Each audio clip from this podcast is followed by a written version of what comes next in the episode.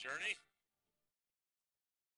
Hope you had a good Thanksgiving. Our, our family's had a tradition, I don't know, probably the last eight or nine years where my two boys and I, we cook all of the Thanksgiving meal and people come to our house and it's kind of been fun. And I kind of have two, I don't know if they're hard and fast rules, uh, but two beliefs maybe about Thanksgiving and when you get together. And number one is this that when it comes to people, less is more.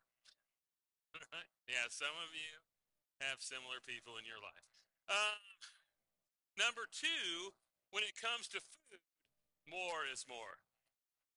And I don't do a very good job of judging like how much of something you need to feed the people that come. I don't know if any of you have that trouble. Nothing ever looks big enough to me.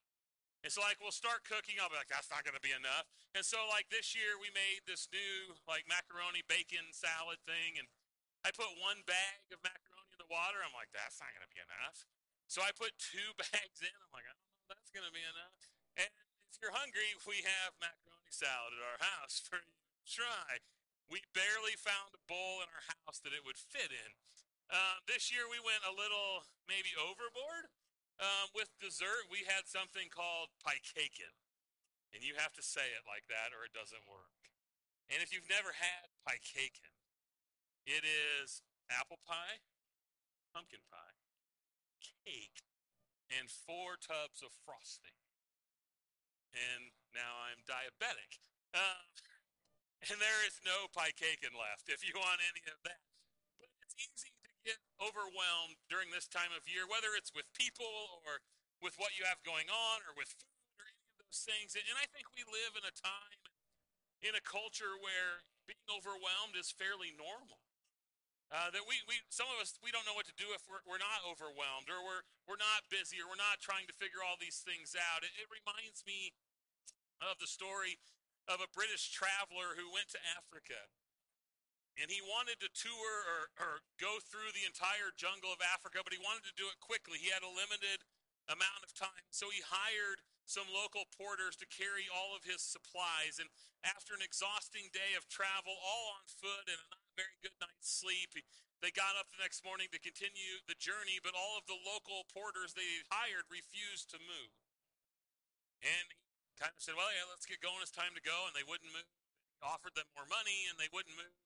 Finally, he got a little bit angry and he asked somebody, says, Why aren't they moving? Why won't they get up? And one of the local porters said this was their answer. He said, They are waiting for their souls to catch up to their bodies. Church, you ever feel a need for that? I don't know about you this morning, but that phrase resonates with me.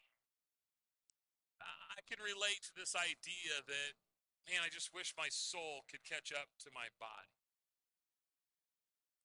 Time magazine once did an article uh, where they noted that back in the 1960s, so back in the 1960s, there was an expert testimony given to a subcommittee of the Senate on time management. And these experts came in, and the essence of what they said back in the 60s was that because of future advances in technology, that within 20 years, so by the 80s, people would have to radically cut back on how many hours a week they worked or how many weeks in a year they worked, or they'd have to start retiring sooner. They said the greatest, the experts said the greatest challenge that America would face is what people would do with all of their free time. Anybody today see that as your primary challenge? Anybody with kids see that as your primary challenge? Yeah, me neither. I can't fathom what it would be like to tell somebody, you know what's been really hard lately? I just can't figure out what to do with all the free time. You know, I just we just have days of nothing going on. I don't know what that would be like. And I think we live in a time where most of us, if not all of us, can at some point in our life, maybe it's right now, maybe it's been in the past, but all of us have had those moments or those seasons, maybe you're in that right now, where we resonate with this idea if I could just have time for my soul to catch up to my body.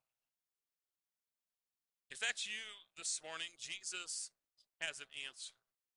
See, the last few weeks we just wrapped up our sermon series here at Journey on rhythms of rest, and we talked about different spiritual disciplines that we go through. And I, when Dave asked me to preach this week, I thought this was a great kind of end of that chapter of our sermon series because the reality of what we're talking about is not certain things that you do, but it's finding the right rhythms in our life.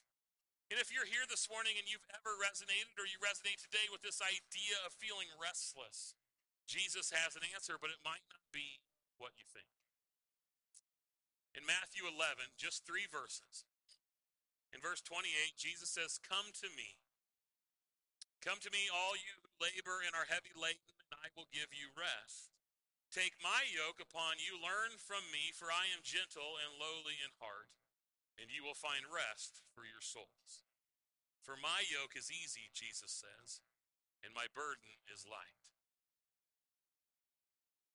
If you've ever felt like your soul was lagging behind your light. Jesus says the first thing you have to do is we have to go to Jesus. That, that's what he said. The first thing Jesus says is, Come. He says, Are you restless? Are you burdened? Are you heavy laden? You feel like your soul needs to catch up to your body? He says, Then come to me. But, but don't miss who Jesus invites.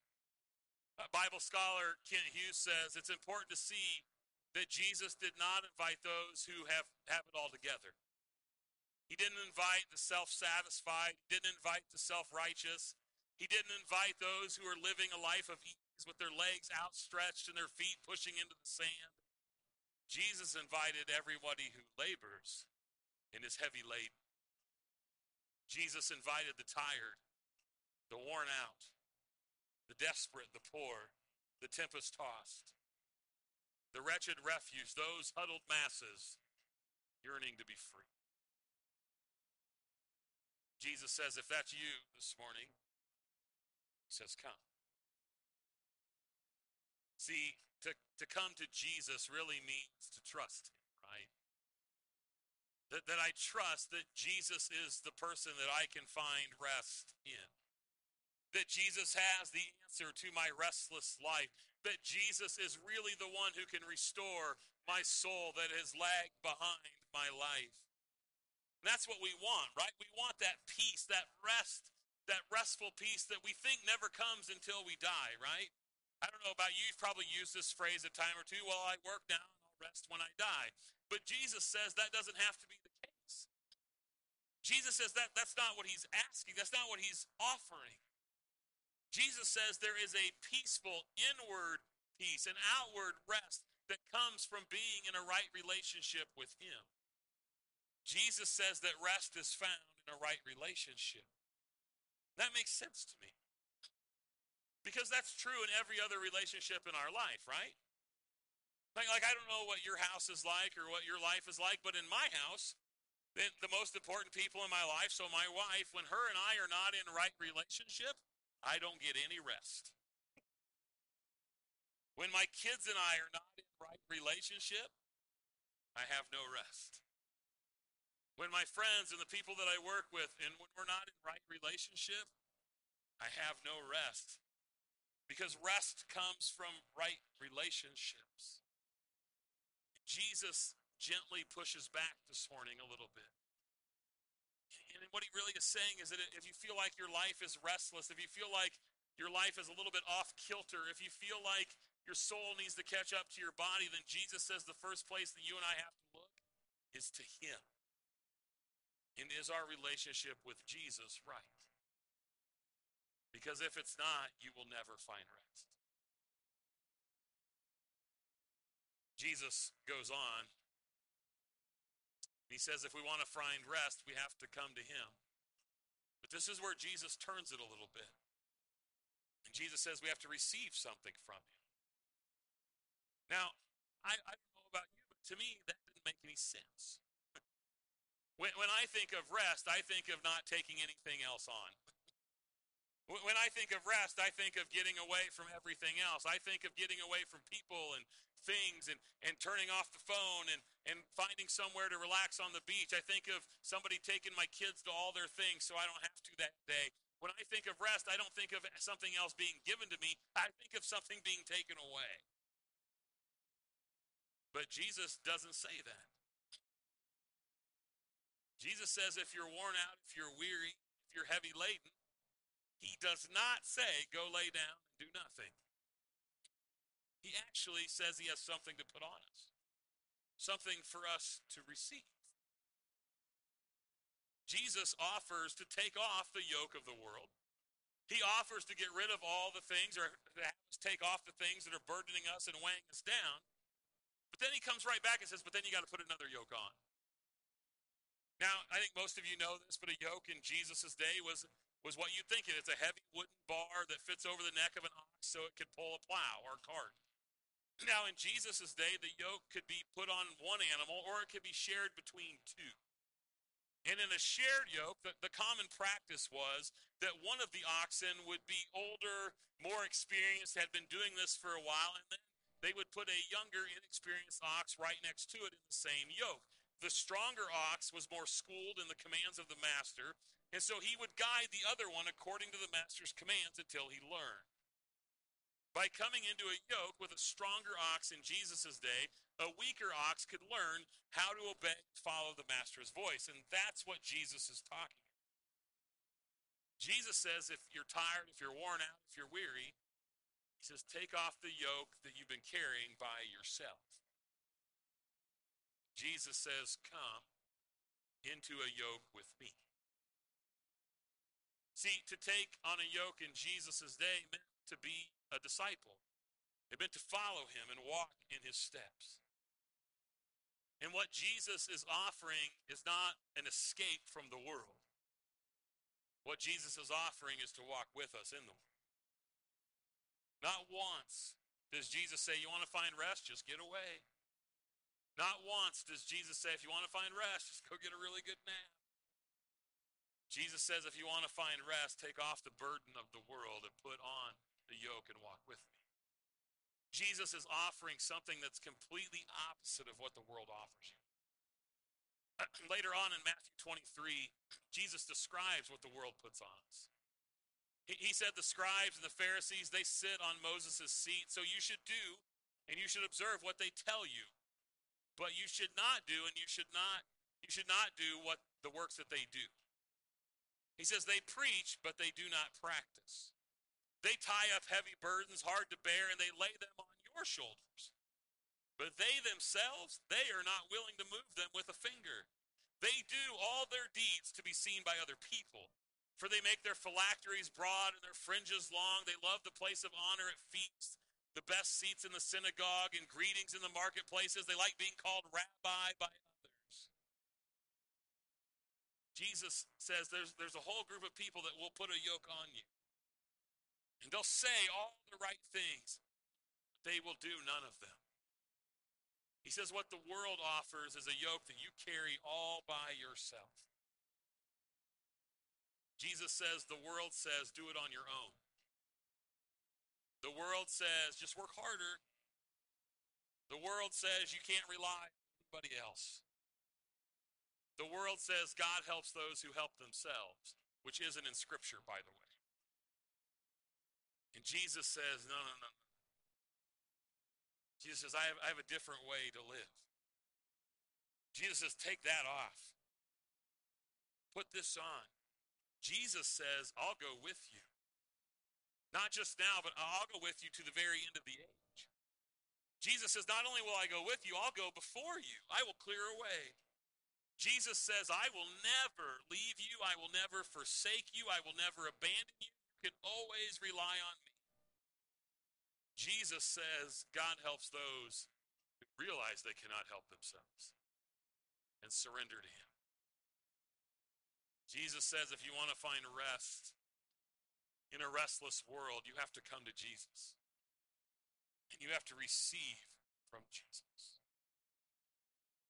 See, the reality is what Jesus is really talking about is living in a restful rhythm of Jesus. That's what all the stuff we've been talking about the last few weeks is about. When we talk about prayer and studying scripture and fasting and all those things, it's not about something we do one time and everything's fixed. It's about a rhythm of restful living with Jesus. See, Jesus does not say that he has nothing for us to do. Jesus does not say that we should stop doing life. Jesus says, I have a new way for you to do life. Jesus says, I have a rhythm that you can find. See, that word, Jesus says to come and learn from him, that word learn is really important. Now, the New Testament originally was written in Greek, and that Greek word for learn, it's actually a similar word when Jesus uses the phrase make disciples in the Great Commission. And so, what Jesus is saying is, He's saying, Come to me and learn what it means to be my disciple and make disciples, and you will find rest for your souls. That's active. Jesus says rest is found in doing the work of Jesus with Jesus. Jesus says he has a yoke for us that is easy. And that, that's probably not the best translation of that. Uh, that Greek word, it really means well fitting. And what that means is that Jesus says he has something for us that is made perfect to fit you in your life. Jesus says it's not that you just go walk away from life. Jesus says rest is found in living life with me in the rhythms of Jesus. Bible scholar David Platt says that Jesus alone knows the Father. He's the one who reveals the Father. He's the one who perfectly obeyed the Father. So when we come into yoke with Jesus, it makes sense that he would lead us of how to walk with God the Father. It's a new rhythm. That's what Jesus invites you and me into. You feel like your soul needs to catch up with your body? Jesus doesn't say to stop walking. Jesus says stop, start walking with me. The reality is, you and I can, can try to live the other way, right? Most of us have at some point in their life. I know I have. We can live in, in a way and have a life that is outside the will of God, that doesn't walk with Jesus, that, that, that obeys something more or something different than Jesus and His Word. We can try to live from out under the thumb of God, right? Many of you maybe have had that season of your life. I know I have. And the reality is, sometimes we find things there. Like, let's be real, there are some temporary, superficial things that can come from that type of life. Sometimes you might find a, a moment of peace that doesn't last. You might find something that's maybe a little bit easier that doesn't last. You know what? I have never, not even for a moment, found in living a life outside of Jesus? Best. Not once. See, I think the beautiful thing of what Jesus teaches you and I this morning is that rest is found in something active with Jesus. I think we know that. I think we know that even when vacations are great, you and I know that we can have the best vacation and we can sit on the beach for a week and it's beautiful and it's restoring and it's great. But it doesn't last, right? You can go home today and take the best post Thanksgiving nap in the history of the world, and you will be tired tomorrow if you live outside the rhythms of Jesus. You and I know that what we're looking for is not a moment of rest. What we're looking for is a restoration of our soul. What, what you and I really long for is not time to breathe. What we long for is the breath of God living in us. Jesus says that is only found in living in the rhythms with Him. I think all of Scripture talks about this.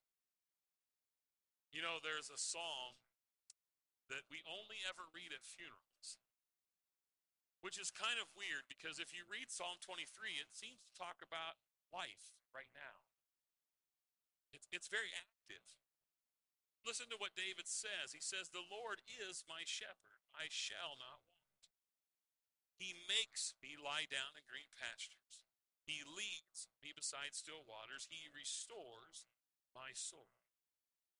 He leads me in paths of righteousness for his name's sake. And even though I walk through the valley of the shadow of death, I will fear no evil, for you are with me. Your rod and your staff, they comfort me. You prepare a table before me in the presence of my enemies. You anoint my head with oil, my cup overflows. Surely goodness and mercy shall follow me all the days of my life. I will dwell in the house of the Lord forever. Church, I don't know about you, but I missed the part where David said, when you die. I never caught that. Nowhere in Psalm 23 does David say, When I die, the Lord will be my shepherd. After I'm dead, he'll lead me to green pastures. Once I'm gone from this earth, I can go by still waters. Only after this life is over and I'm in eternity will Jesus have my cup overflow. He doesn't say that. In fact, he says he'll do it all the days of my life. See, Jesus offers a different way to live now.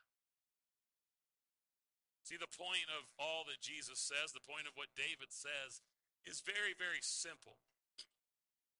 He who has the Son has rest. He who does not, does not. He who has Jesus finds rest for their soul. You feel like your soul needs to catch up with your body. You feel restless in a world of chaos and busyness. Jesus says, Come to him. And he will restore. See, the reality is, we're all going to be under the yoke of something, right? Like, let's be real. Most of us don't dictate what's going on in our life anymore. We're all under the yoke of something. We're all choosing to let something control the way we live. So, church, let me just gently ask this morning don't you want something better than the yoke of the world? Don't you want something better than what the world has offered outside of Jesus? I mean, come on. I mean, how heavy is that yoke that you carry outside of Jesus? Has it ever brought you rest? I mean, has trying to climb the corporate ladder brought rest? Has partying every weekend brought rest? Has the perfect guy or the perfect girl or sexual immorality, has that ever brought rest? Has, has more education brought you rest? Has all the stuff that you and I bought, the house, the car, the vacation, the hot tub, has that brought you rest? Would a Husker victory on Friday have, well, that would have been close. But alas, you and I know this, right? even that wasn't going to last. We know this, right? That even the good things in our life, they don't bring lasting rest. They don't bring that peace that, that defies our circumstances. I think that's why Jesus teaches this. Because Jesus isn't offering a break from life. Jesus is offering a new way to do life with him that leaves your soul restored no matter what goes on around you. I've told this story before, probably more than once. And if you remember it, uh, good. If not, it probably wasn't that good, and I won't share it again. Uh, but one of my favorite stories, if you remember, is about a man named Charles Templeton. And if you remember the story, Charles Templeton was best friends with Billy Graham the famous evangelist. They did ministry for years together. Templeton was a good evangelist in his own right. And if you remember the story, eventually Templeton walked away from his faith, left it behind, became an, a, a large critic of Christianity, even wrote a book about why he walked away from Jesus and why it wasn't true. And Lee Strobel interviewed him when he was 83 years old for his book, Case for Faith. If you remember the story, during the interview, Strobel asks Templeton, he says, now, at 83 years old, years after you've walked away from Christianity, what is your view of Jesus? What do you think about it? And Templeton looked at Strobel and he said, You know, in my view, Jesus is the most important human being who ever existed. And then Templeton's eyes began to fill up with tears. His voice began to crack and started to cry. And he looked at Strobel he said, If I can put it this way, I deeply miss him. I miss him.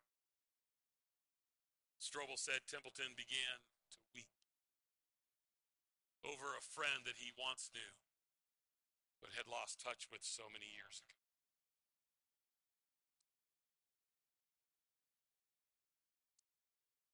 Church, can I suggest this morning that if you and I are living in a way that we feel like our soul needs to catch up with our body, if you and I feel restless in the world that we live in, if you and I feel things are just off kilter, maybe it's because we don't know our friend Jesus the way we used. As the band comes this morning, would just simply invite you to be reminded of the friend that maybe you once knew so well and who maybe has gotten pushed away as the yoke of the world fights to be on your shoulders. If you're here this morning and you're tired, you're worn out, you feel defeated, Maybe it's because you're missing a friend that you once knew. Here's the good news He never left. No matter how far you and I have walked away, no matter how long we have forgotten him, no matter how far on the back burner we have pushed him, Jesus never left. He has always been right here beside you. Church, I can tell you this this morning if you're tired and you're worn out, He is the only one who can restore your soul. You know how I know that? Because He's the only one that died, so you can.